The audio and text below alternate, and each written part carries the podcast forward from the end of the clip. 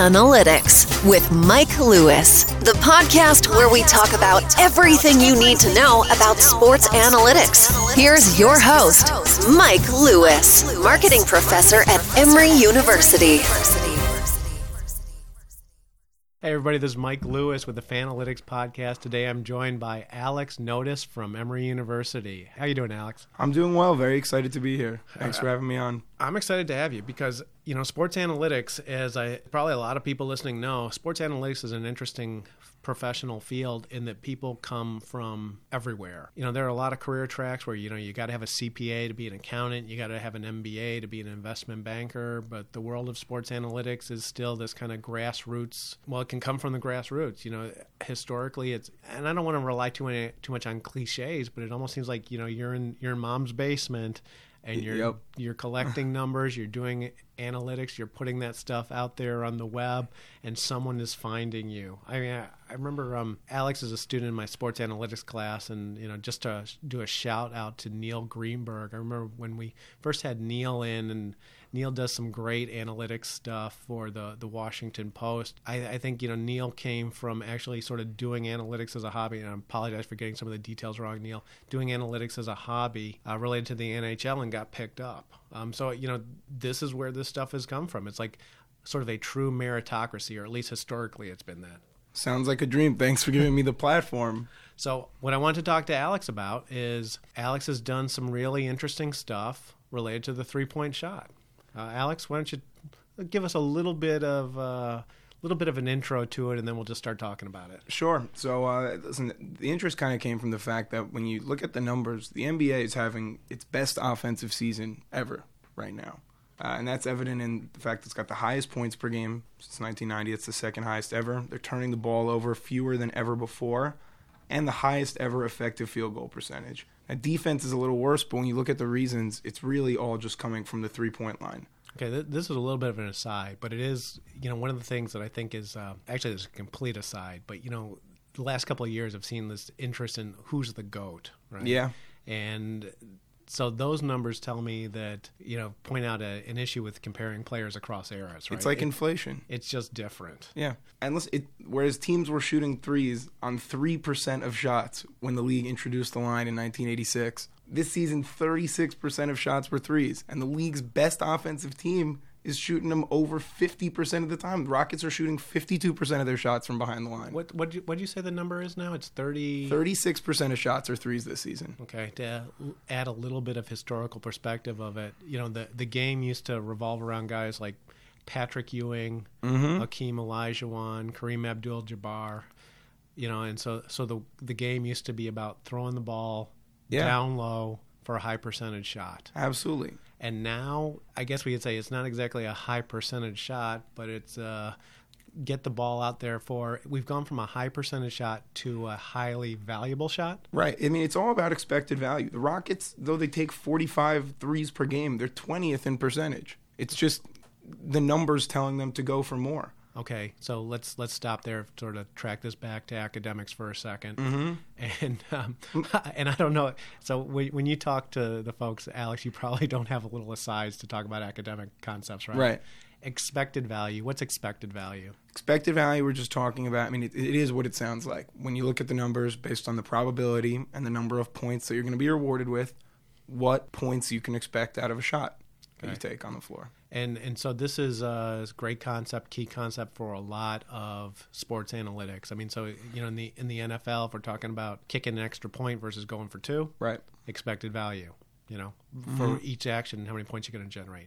Um, shots on goal. Now they want to talk a lot in, in soccer, expected goals rather than actual goals. Right. And so in basketball, you know, you take a shot. What are you going to get out of it? And three points is more than two, and that's what's leading. I mean, it's interesting. We had um, Maxim Horowitz come into our class. Kind of asked him where where do you see this line in the sand, as for where teams because every year number Okay. of threes is going up. So Max uh, Horowitz is a analytics person for the Atlanta Hawks. Recently took a job in Atlanta. Used to be in the, the NBA offices, and you know he he was gracious enough to come to class. And one of the one of the things he had done, and, and he not giving away any proprietary Of course. secrets, but some analyses that the NBA office has done in terms of looking at issues related to the three point shot or and even stuff some of the stuff related where he had one table out there like the, the increased prevalence of the three guard lineup which mm-hmm. closely related right uh, because team listen the new nba and this is also part of what my paper's on uh, is is this this lineup where you have a james harden type who can make the step back three is the new skyhook of today's nba mm-hmm. that and all statisticians love and you have a lineup where now it's it's two usually three guys who are what they call three and D's. They can shoot and play defense and switch on multiple positions because every team is just running spread pick and roll these days, and then one sledgehammer big man to set all the picks. And that's the what the Rockets have done.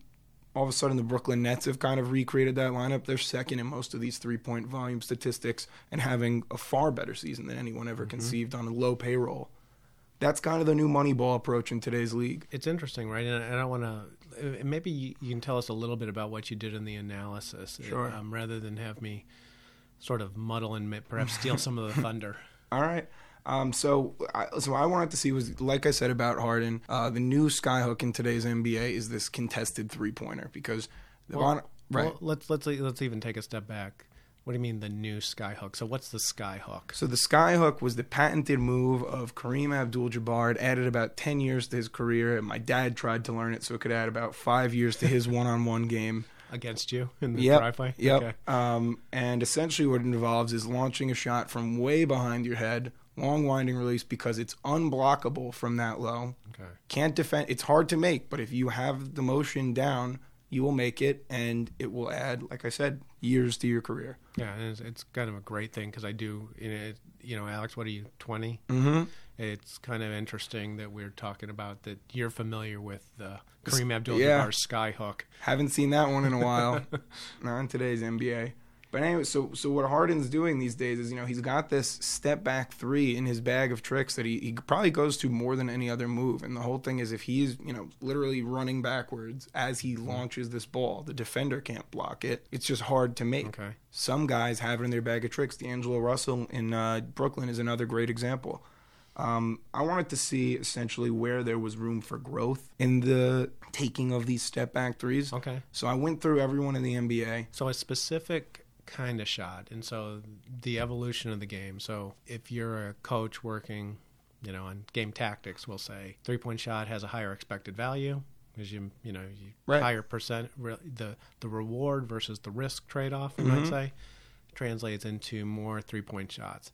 You are now sort of digging down into something almost a specialized version of the three kind of i mean what essentially what i wanted to see is like i said i want i wanted to analyze see where there's still room for growth in this blossoming of three pointers and it's a real it's a three point explosion you know like i said the rockets are taking 52% of their shots mm-hmm. from three I wanted to see is is there still room for teams to take even higher volume and at what cost? Do you, do you know what the like the Rockets trend is? Is this um what is, what is the shape of the trend? So obviously more three points. Is it and is every team increasing the rate every year just about? So so here's a, a great stat going off that. So this season, half of the league's 30 teams, so 15 out of 30, are on pace to shoot at least 2,400 threes over the course of the season. Now, only 12 teams have ever done that okay. in the history of the league, and 11 of those were in the last two seasons. You know, I don't want to. I don't want to put you into a direction that you haven't considered. Have you looked at the correlation between winning rates and increasing three point? I did attempts? try to run a regression on essentially just yeah three the percentage of shots the teams were taking from three and their win percentage from last season. Unfortunately, very low p value or sorry high p value uh, because just not enough sample data. The real, like I said, this proliferation of threes has been really two seasons. Mm-hmm. And the truth is that, like, another variable that would really skew that data is that when teams are down by a lot, right. they start chucking threes. Right. It ends up being this um, kind of the you know it's it's, it's a hail mary. It's a hail mary, but it's sort of a high percentage hail mary. Right. right? It's, it's, it's like when Blake Bortles passing stats will look good at the end of a game though because the Jaguars are down 35 and they're just throwing the whole second half. From an analytics perspective, though, this is an interesting problem. React to this, um, something to potentially to think about. So if you can look at the number of threes that each team is taking, and you were going to relate that to winning percentage, then in in some ways you're sort of destined to not come up with a significant effect, right? right? Because well, if everyone's increasing Mm-hmm. the rate of threes and you can only win, you know, only 50% of the Yeah. games are going to be won, True. that what you need to do is something um, a little bit more advanced, something called, uh, and, I, and I'll talk about this on the back half of the podcast, Sure. is a difference in difference analysis, Okay. which is essentially trying to look at essentially which team is increasing the rate of the threes faster than the Right. others. Because that'd be a fascinating thing to look at. Right? Is, is this translating into, you know, if you're talking about where is there still room from growth, then in some ways as a coach, I guess the answer is to figure out where that room is and immediately go to there. Right. And uh, and listen, the hard thing is, and I just want to pose the flip side of all of these this uptick in threes is that a lot of people point out the fact that they think that the playoff game is a different game in nature than the regular season. You got more help defense, players move on offense more without the ball. I want to point out the fact that last season in Game Seven of the of the Western Conference Finals, you had the Rockets, like I said, these pioneers of statistics. They're shooting over 50% from threes. James Harden took 13 three pointers that game and made two. Hmm. So there's an old expression in basketball, which is you live by the three, you die by the three. Have you ever looked at um, when he's taking the threes? Can you? Uh, I think you can generate that data right from places like, Like- basketball. Like winning the game. Yeah, I'm sure the, the NBA has very advanced tracking data these days Okay. out there. but is it so? It potentially that'd be an interesting thing to pull as well, right? Mm-hmm. So it's kind of goes back to your point of when are these three point shots being taken? It's almost sort of, uh, you know, I don't know, sort of the standard operating offense Right. versus the last minute. We, you know, we're, we're losing, so let's just turn this into Yeah. chaos kind of approach. Yeah, it's it's true. I mean, just, just having watched that game, though, I will say it, it was. Uh, it seemed like they were one trick ponies, and they also didn't have Chris Paul, so that definitely affected them as well. But I'm just pointing out the fact that yes, these threes they're increasing, and some people, some analysts out there see the NBA eventually, unless the line is moved, going to 70% from threes. But there, I do think there's something to be said about the fact that when the game's at the highest level, it is they are hard to rely on if that's all you got. Well, well, so let's get into the Into the study, and yeah, into the sure. the, the gritty details. Right. So I wanted to see exactly where this growth could come from. And the hard thing is that you can't just suggest necessarily that teams pass up threes for twos, assuming that their threes that the, that the rate at which they make threes won't change at all. So what I what I tested was I took all the players Actually, in the NBA. Can I stop you first Yeah. second? Say that again because you, said- you used the word assuming. uh, if I wanted to adjust players' shot selection from the previous season and see essentially how they could have improved their decision mm-hmm. making. And their decision making here is a three versus a two. Right. Okay. So if I've so I'm a, I'm just player X Y Z, and you're looking at it. I've taken 20 shots, and you know seven were three pointers. Your study looks at the advisability of if I had taken eight or nine. Right. Okay. Just playing with the expected value, we we essentially took these players. So the list I ended up narrowing it down to is players whose tightly contested three point percentage, which is their percentage of threes that they make with a defender within zero to two feet of them. Okay. We increased those players' three point attempts from the season by twenty five percent. Okay, so you're dealing with a sample of three-point shooting specialists in a way. Right. These are the guys. This that- is the new breed. these are the long-range guys that you know can have someone hanging off on 'em and still be effective, Yeah, or the- at least they're the they're the studs of the three-point world. Yeah, the JJ Redicks, your Steph Currys, James Hardens, guys who, like I said, you know, they're like pool players in their mm-hmm. precision that they can have a hand in their face, not be able to look at the hoop, but just have the motion so memorized. And the sample is 58 players. So I was astonished to find out that there are 58 players Yeah, whose two per team. That's kind of as- astonishing. whose three point, whose tightly contested three point percentage is at least two thirds of their two point percentage, meaning that the expected value of Okay. a tightly guarded three for them is better than the expected value of a two, and especially given them like most of these players when they're taking twos, they're taking them because they're wide open. Okay. Did you also, when you're filtering and creating this sample, did you look at the number that they were shooting? Yes, we do a minimum attempt. So, at fir- for, by the way, when, at first when we did this without the tightly contested factor, just to see how many there When were, you're saying when you're saying we, you're just talking about Just the me. royal we. Okay. just me. Um, there were over 150 players in today's NBA whose normal three point percentage, the expected value is greater than taking a two. I, I, Um, I but- like some of this stuff. Like I, I like the fact that you're looking at this contested three because, you know, that ends up being a nice control for they can take more of them. Right. It's Right. it's easier to suggest that a player could feasibly pass up a two pointer Mm-hmm. for a closely guarded three Right. pointer. Okay. Um, and what you found is, like I said, 58 guys, and a lot of them, I have to say, kind of underpaid and underutilized. So, just some names in particular that we found Troy Daniels, Rodney Hood, Wayne Selden, Wayne Ellington, Austin Rivers, and these guys have been actively this season increasing their attempts and been mm-hmm. utilized more, but they're all on less than $2 million a year contracts. Another noteworthy find that we came across is that the Lakers, as presently constructed, have zero of these specialists.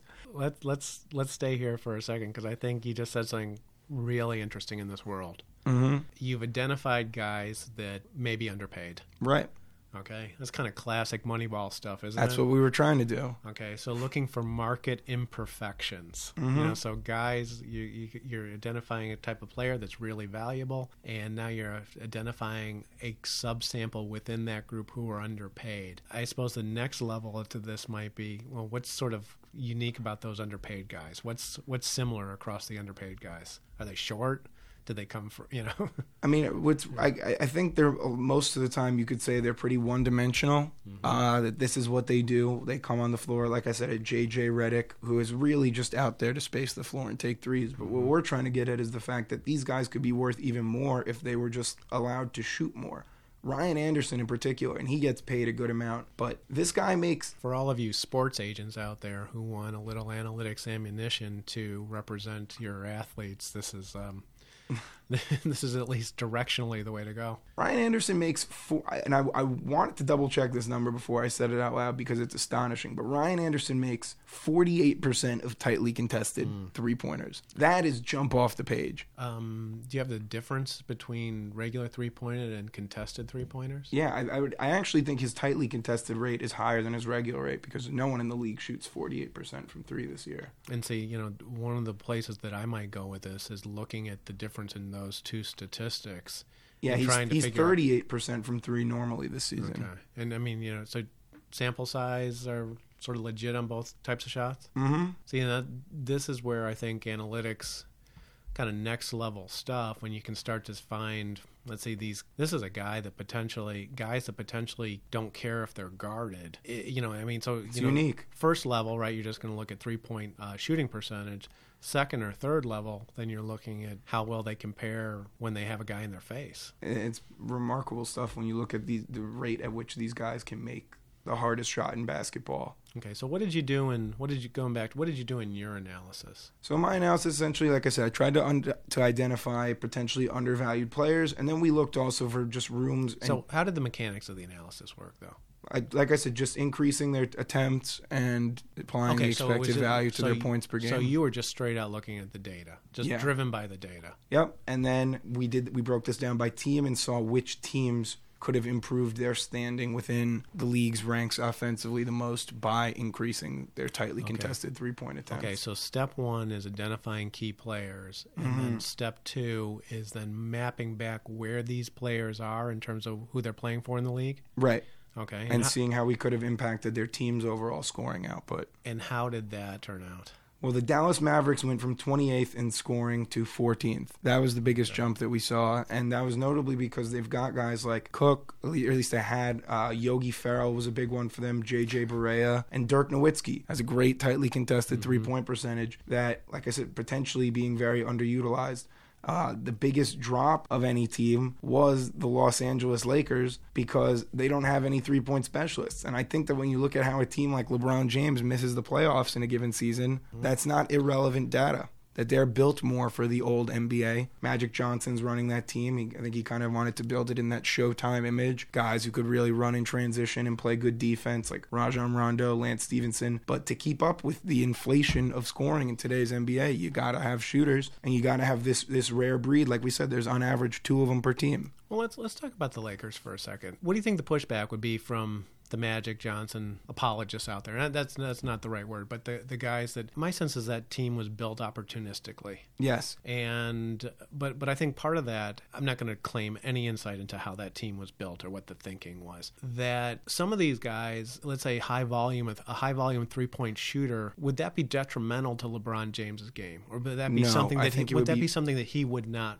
want? No, I think it would be beautifully complementary to LeBron James's game. Okay. When you look at the teams that he's played the best on, Mm-hmm. looking at the Miami Heat, probably 2013 14, and last season's Cavs that he somehow bodied to the finals. And these teams were loaded with guys from this Okay. list James Jones, Kyle Korver, J.R. Smith is on this list, Kyrie Irving is on this list. He plays well when he's surrounded by shooters. I think that, and it's interesting because the, there was a report that came out that the Lakers coach, Luke Walton, he really wanted them to keep Brook Lopez uh, in the offseason, but they said no. They ended up signing JaVale McGee from the Warriors and all these other guys to one year contracts. Well, then what do you think about um, Brook no- Lopez is raining threes this season in Milwaukee. Well, what do you think about then the possibility of Anthony Davis? I mean, given what a major storyline that was, I mean- that have worked? I think that well, one, I think that the Lakers kind of undid themselves in showing their cards so early and so obviously with that, making themselves so they really antagonized the Pelicans into wanting to make that deal, away from wanting to make that deal with them. However, They antagonized their their roster as right, well, right? literally, literally. I mean, everyone knew. I mean, everyone on the whole team knows that LeBron had them on the trade block, Yeah. and, and that's just too chaotic an environment to play team basketball Mm-hmm. in. But nonetheless, listen. At this point, LeBron's got three year, two, two to three years left on his contract, and when you have LeBron James on your team, you do whatever. Like you, your window is now. There's no long term view. It, it's that. That's what you get when you bring him in. That's what you have to sell him on. Anthony Davis is a superstar. He's a top four player in the NBA. You do whatever it takes to get him because uh, the two of them would be a Kobe Shaq type combo that could transcend any era, in my opinion. You think? I mean, so that that's kind of interesting. So you think because I, I think this is a a big theme in analytics in some ways. It, it almost echoes like the Charles Barkley kind of approach to Right. analytics, right? It's like the the notion that well, you know analytics are great on the periphery, but when you just have you know stars and stars, that's when you're actually going to win, right? When you have the superstars, not Right. the, And and he's also just pointing to the preservation of that that older style of play. You know, it's crazy because analytics would tell you that there's no place in today's NBA for Bernard King, yeah. Who led the NBA in scoring for several seasons. Heard stories about him my whole childhood.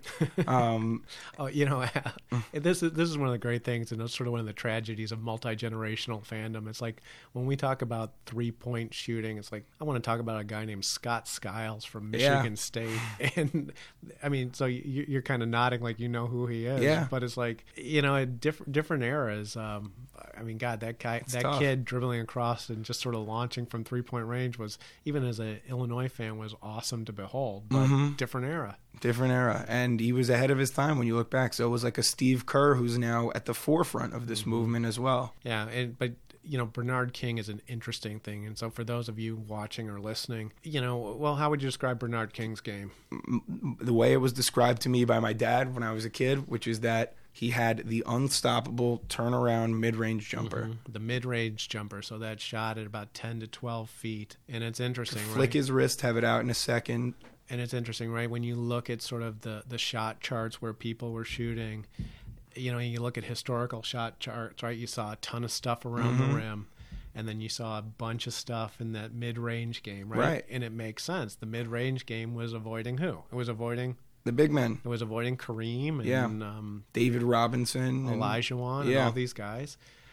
That shot has disappeared now, right? I mean, it's interesting. The- reason the Rockets, and there, there was an article in Sports Illustrated that came out a few days after the Rockets first traded for James Harden when he was back as the when, when he was considered the sixth man of the year, hmm. and they were talking about this this wave of analytics, and they I never forget it was the first time I'd seen a heat map of where players were shooting from, and they point out the fact that the Rockets made this move because they felt he was undervalued. The reason being that all of Harden's shots, and this is still true to this day, he takes from either right around the three point line or within two feet of the hoop. Mm-hmm.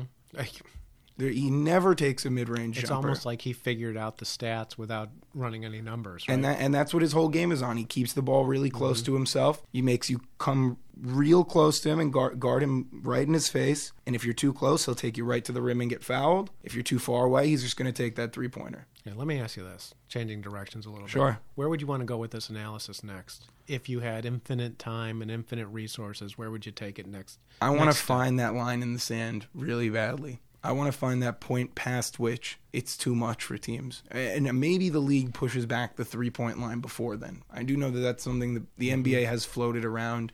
It would fundamentally change the game. You'd, you'd also have to probably widen the court because otherwise then you're taking out the corner three. But I do think, you know, so Grinnell College is an interesting sample to look at. Grinnell College is a D3 school. They were the one where Jack Taylor was a kid. He scored 138 points in a game. Mm-hmm. And every year they break the record for NCAA scoring. And the reason and the way they You, do you it, follow Grinnell College? it's the only Division three basketball team that I follow, and I go to a school with one. Yeah, they have a kid named Kurt on the team. Do you remember Yeah, him? yeah. That's actually kind of interesting. It's sort of the you know small world kind of stuff. I went to high school with a guy named Mike Curta, who Really? um, who became at a very young age the head coach of Mount Carmel High School, Okay. with Norm Van Lier as his assistant coach of all. For, for whatever reason, Yeah. on his team when he took over that job, he had oh god, he had Donovan McNabb on his team, and he had Antoine Walker on his team. That's incredible. Donovan McNabb played hoops at Syracuse. Yeah. So I mean, think about that. That is a Yeah. I don't. Mike was probably about twenty five, and his so he, he you know, his kids grew up with a basketball coach and Mm-hmm. have said all sorts of.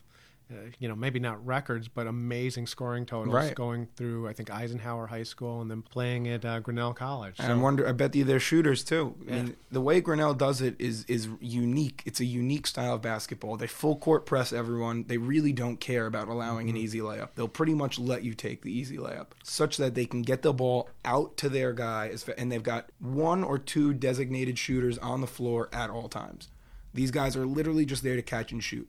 You got one or two other players out there who are just there to set picks and pass, and the other guy is a rebounder, We're and talk- they just launch threes. We're, we're talking about basketball, but this discussion could be a nice lead into sort of any kind of general topic about sort of I don't know I don't know how, exactly how to say this, but it's sort of like the same thing of never punt the football. It's like that high school football coach I was going to say who only Always- kicks onside kicks. always go for two, Right. right? It's like defeating the conventional wisdom, like trying something new and, and seeing what happens. Right. And you wonder if the NBA, you know, before they have to push the line back, before you you wonder if the game is going to look like that. Uh, and then the higher level question is you wonder if that's good for the game. And what do you think?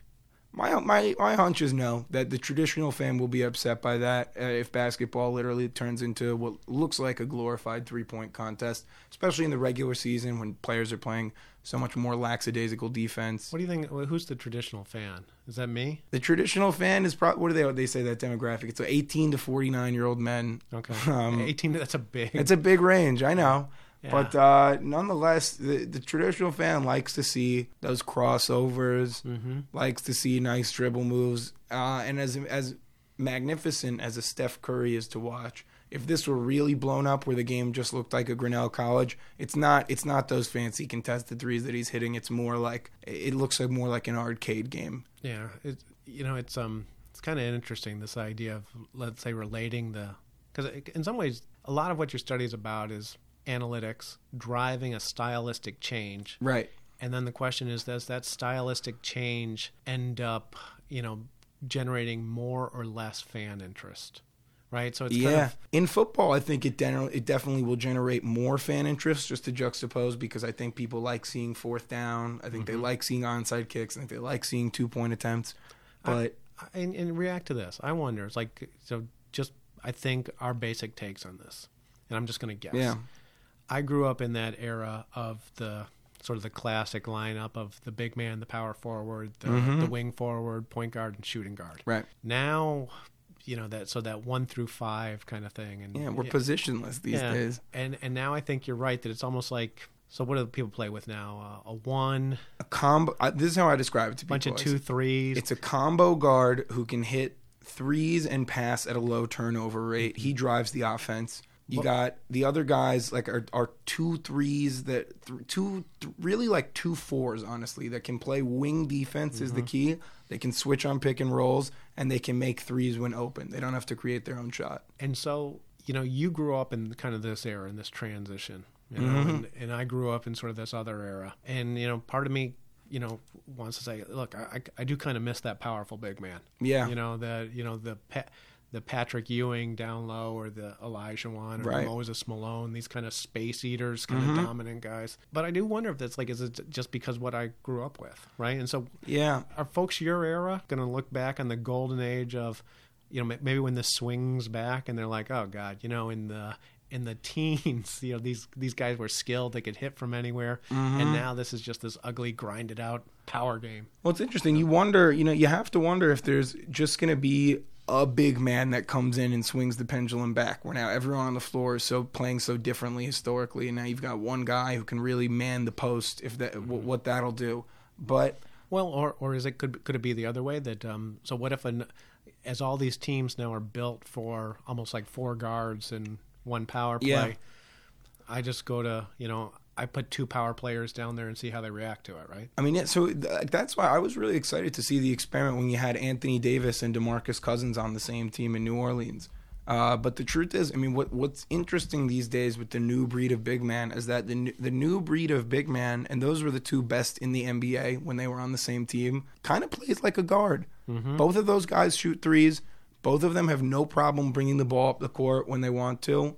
Both of them like to run the ball in transition like they're a point guard. And they had a hard time sharing the ball because they like to use up the same spot on the court. And like I said, they both like the ball in their hands a lot. Like Blake Griffin kind of does this too now, where he kind of plays like a guard.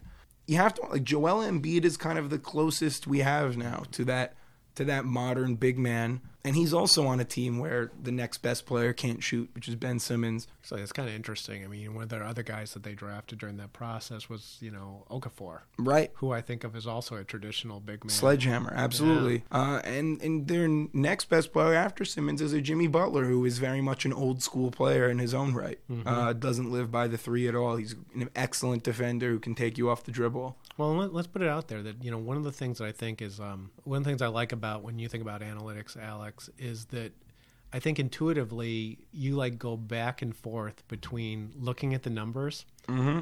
but then also sort of coming back and understanding the game, right? And so when you talk about Jimmy Butler, maybe Jimmy Butler doesn't fit the models, right? Right. But is there a role for a Jimmy Butler on the floor? I think there's a role for Jimmy Butler on a championship team. I think what happened in Minnesota also was kind of this stylistic clash of the, the new age and the old age, even just from a locker room perspective, mm-hmm. where he had these young kids that were a little. I think I think that uh, Karl-Anthony Towns and Andrew Wiggins were probably a little bit lazier than he would like. He seems like a serious guy. and he's a very serious guy. I mean, he the, the day it all blew up was he told the coach that he wanted to play with all the backups in a scrimmage, and then he came out and beat him and was screaming, "You guys need me." That's a beautiful thing. It's a beautiful Reve- thing. And I- Revenge of the old guys. And it, it is kind of a double standard, but I, I love that old school mentality. I think fans love it too. And I think that it will kind of also preserve stylistically some of that game. Yeah, well, and, and this will always be the um, at least at least in the near term. You know, in, in some ways, I think what we're talking about is intangibles, mm-hmm. and that ability to add intangibles to some of the analytics is. I, I- mean, in a way, what you've started, what what you're looking at, the step back three with closely guarded. In a way, that starts to get to like this kind of notion of clutch shooting, right? Right. which because you know I, I think off offhand you would say well you can never get at the intangibles but maybe you can start to get there you know? How you play when you're down right? Mm-hmm. like hustle stats when you're when your team is losing. Right. so maybe we'll get there eventually. I mean, there, God knows in the next few years, now that this is the first season where every team has their own analytics department, that the availability of numbers is only going to grow. yeah interesting stuff. Okay let me give you a chance for one last word on this All and we'll wrap it up. Any other thoughts anything you want to look at beyond the three point we're, like I said, we're working to find that line in the sand, and uh, gotta be more you got you know you i Um, I want to find that line in the sand.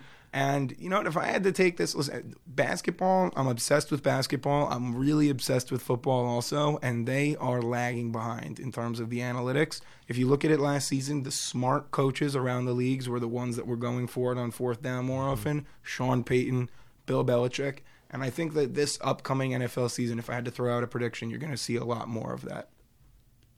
Well, that was an interesting conversation with Alex. What I want to do as a follow up to that is try and put some context into what Alex is doing in terms of the, the project. Context in particular related to if you're uh, interested in the, the field of sports analytics, where might you be able to, well, how should you think about the work that Alex has done and where might you take it as the next level? In a lot of ways, what Alex is talking about is something that I might characterize as a descriptive study. Okay, so we're looking at reality.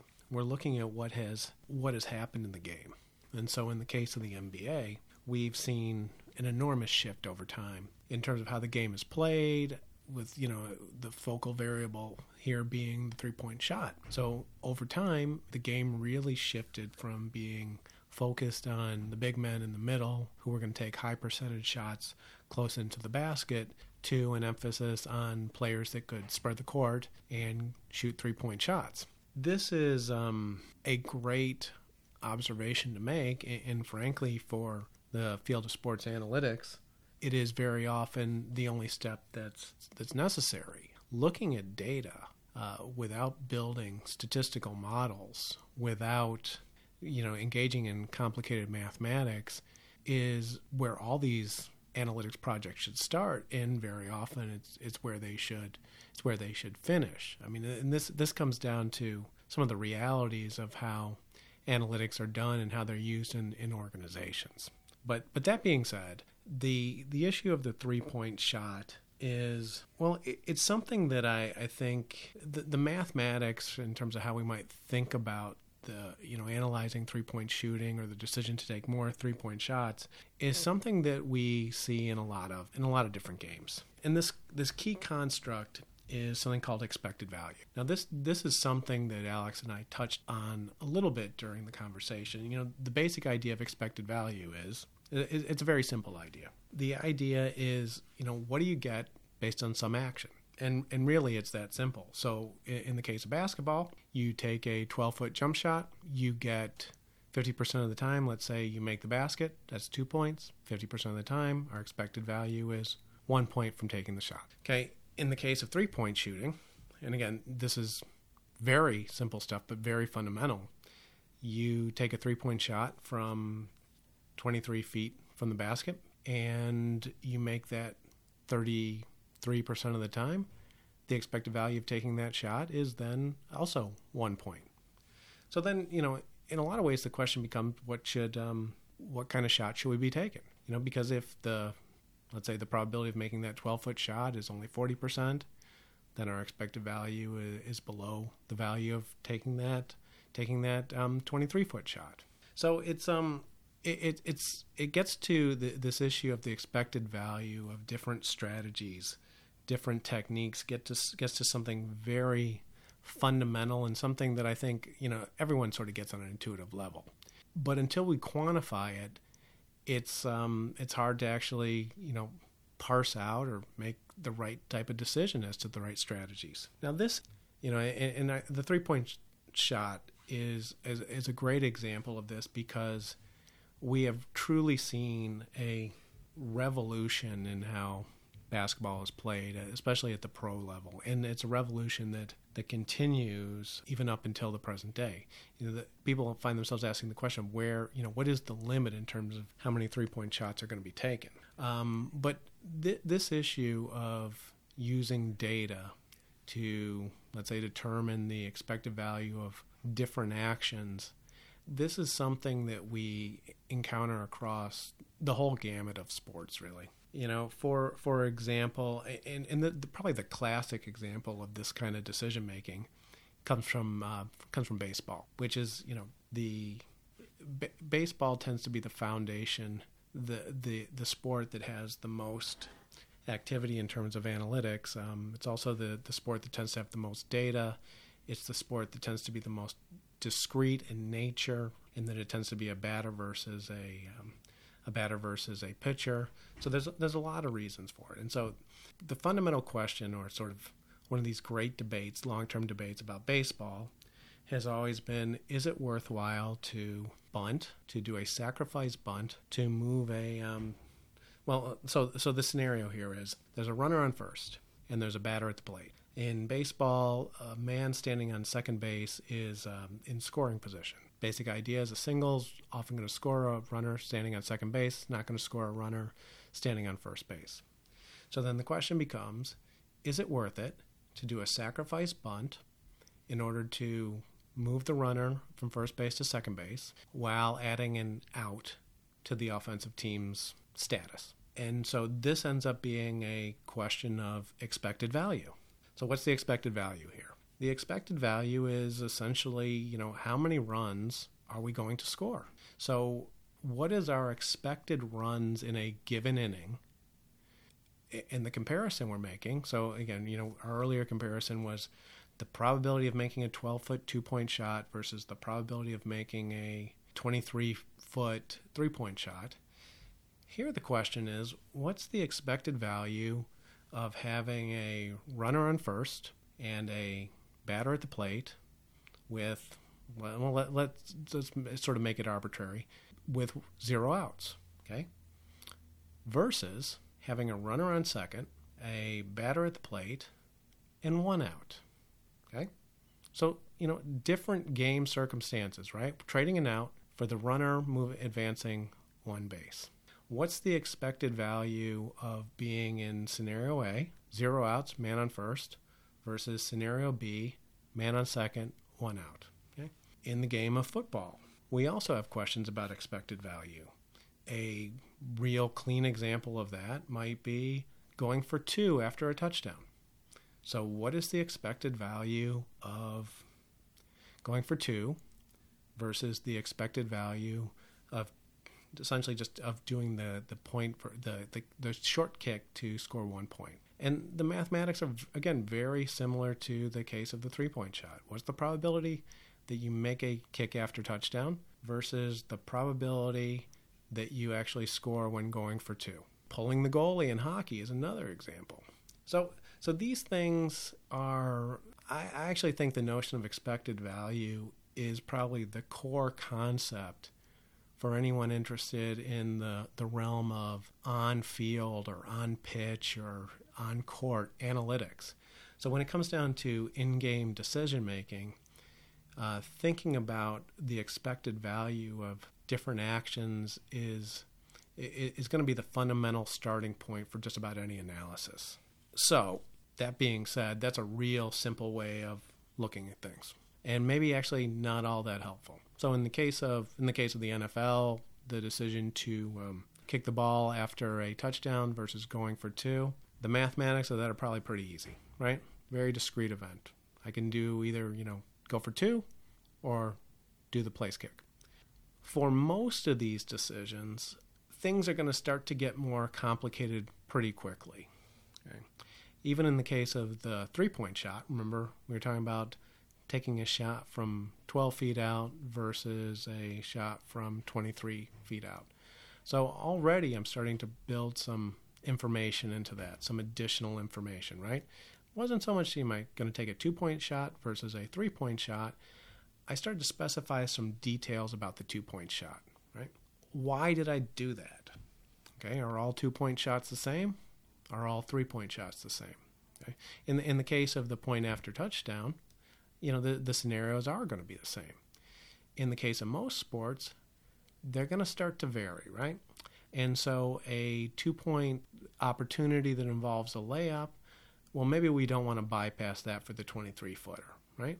But the 12 footer, maybe we do. Right?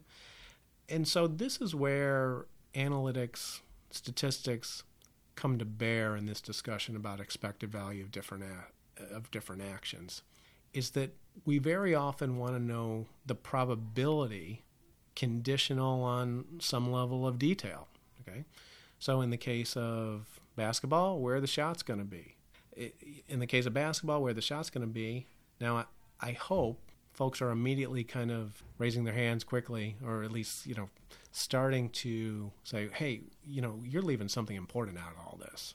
And, and it's true, I am leaving something really important about all this. So far in this discussion, and this is actually kind of a key part of what Alex was talking about, there's been no discussion about the players involved. So when I'm talking about the probability of a given action being successful or unsuccessful, that is often going to hinge on the players involved. Okay, so you know who is in fact you know taking that 12 footer who's um, taking that 23 foot shot in the case of the the point after touchdown what is the probability that the place kicker makes those point after touchdown kicks is it 0.95? Is it 0.98? Small difference. Okay. On the other side of it, though, and staying with the NFL example for a second, who's our quarterback? Who's our running back? Who's our wide receiver? Who is our tight end? Right. So we're t- we're talking about a relatively close in play. So it may really be a function of our quarterback skills in terms of a short passing game or our running back, uh, the, the talent level we have in the backfield. Okay? And so these things are where this can go from being a relatively straightforward kind of calculation to do we do this or do we do that, where suddenly it becomes a matter of do we do this depending on who we have on the field or who we have potentially to put on the field. And you know, and, and I'll say this, and, and you know, th- this this is one of the um, when I when I'm talking to you guys about this stuff, one of my big questions, and you know, you know, please hit me up on you know, please please you know, give me any kind of feedback you want. So when I'm talking about the analytics of statistical models. You know, I'm always trying to get the right balance between sort of talking about the logic and maybe giving a few more of the technical details. And so when we're talking about, you know, expected value, very quickly we get into the realm of choices or decisions about the type of analyses that you might want to do. A lot of what we've been talking about, the examples are in the realm of binary yes no kind of things. You know do you make the shot? Do you make the kick? Do you are you successful in converting the two point try? Okay so for those of you interested in, in the field you know a lot of success in this is going to be based on having a relatively robust statistical toolkit. Uh, one of the things we always teach first or learn first when we're becoming stats folks is linear regression when we talk about expected value of a lot of different sports activities, we need to extend our toolkit into well into tools like logistic regression. So having an ability to forecast the probability of an action happening. And I, I think I'll I think I'll leave it for there. You know, with with the key thought being that, you know, when we start to want to when we when we go down the path of wanting to value you know a given decision this is going to be one of those initial points where our standard statistical models of linear regression and i say standard because linear regression you can run this stuff on excel and so it tends to be relatively accessible. But when we move to these models to predict binary outcomes logistic regression for example then very often you're going to need some specialized software and that's where the analyst starts to need tools such as being able to program in statistical languages like R. Okay. I'll leave a fuller discussion about some of these some of these kind of issues for the budding analyst uh, at a later date. But key point when we start to talk expected value, very often we start to need slightly advanced statistical tools. Okay. The other thing and this is much more big big picture sort of you know you're going to go down this path and you really want to think about how doing this stuff right is that very often there's a need to go beyond even having the statistical skills to forecast binary outcomes. Yes no outcomes. Make the shot miss the shot make the kick miss the kick type outcomes. To being able to let's say more fully analyze not just the action under consideration. Again, three point shot, bunting. Bunting's a good example of this. Uh, another example might be punting a ball in football, because on some of these, what happens is not just, we're not just concerned with what happens based on some action, some decision made on the field. We're concerned with what happens next. Okay? So, punting well, so in the in the case of baseball, our example was bunting. We take an out and we advance the runner. Okay, well then what happens after that? Well, another batter comes up to play, and what does that batter do? That batter tries to get a hit to advance the runner from the second base to to actually score a run. What's the probability that he's going to be successful? Okay, that probability is going to be a function likely of who the pitcher is, who that batter is, who that who the following batter might be. Okay, so we can start to get into some really complex models, and not just you know of you know single actions, but sequences of actions. Okay, the case of the punt in the NFL is something that's got a lot of attention over the last few years. Think about the complexity for something like that. You're making a decision to punt or to go for the ball on fourth down. So let's say it's you're on your own 40 yard line. The question becomes do I punt the ball and maybe put the other team back on their 20 or their 10, or do I go for it? Okay? Punting is a good example of this because you can imagine that you know where that ball ends up after that punt versus a let's say a failed attempt to go for um, to go for it on fourth down can to a fan really feel like it's dramatically changing the game okay? So in one scenario you punt the ball you pin them back deep in their territory feels like you got the advantage right? Versus you go for it from your 40 yard line you don't get that last yard and you turn the ball over in your territory okay? Where this becomes, and again, the mathematics, we, we quickly get into terminology like dynamic optimization or Markov decision processes, really involves figuring out what happens after that discrete action. After that punt, what happens? What's the value in terms of what do we expect to have happen in terms of, you know, what occurs on the NFL on the NFL football field for for for that one given example. Okay, so I'm to I'm I'm to leave it here. Purpose to the you know sort of this follow up to the conversation about Alex's um, project on three point shooting was to put some context to it, both academic and thankfully practical or practitioner context of where can you take these kind of interesting questions? Where can you take them in terms of going to a next level on them? Where can you take them in terms of applying more advanced techniques the basic notion of expected value will get you a long way, right? The basic insight that when you look at an action, you got to figure out what it's worth relative to some alternative action. But the bigger picture, in terms of getting to, let's say, the next level or really being good at this stuff, is being able to figure out the, the expected value of the sequence that follows from a given action, whether or not it's successful or a failure. Okay. So, you know, as always, guys, you know, you let me know what you think about where we're going with the podcast.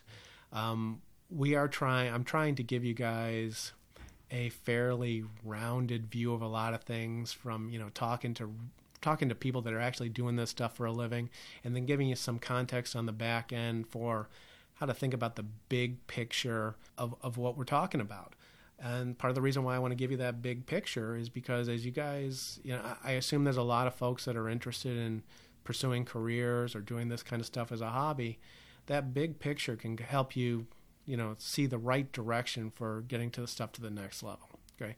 So, as always, guys, appreciate everyone listening. Till next time, thanks much. Bye.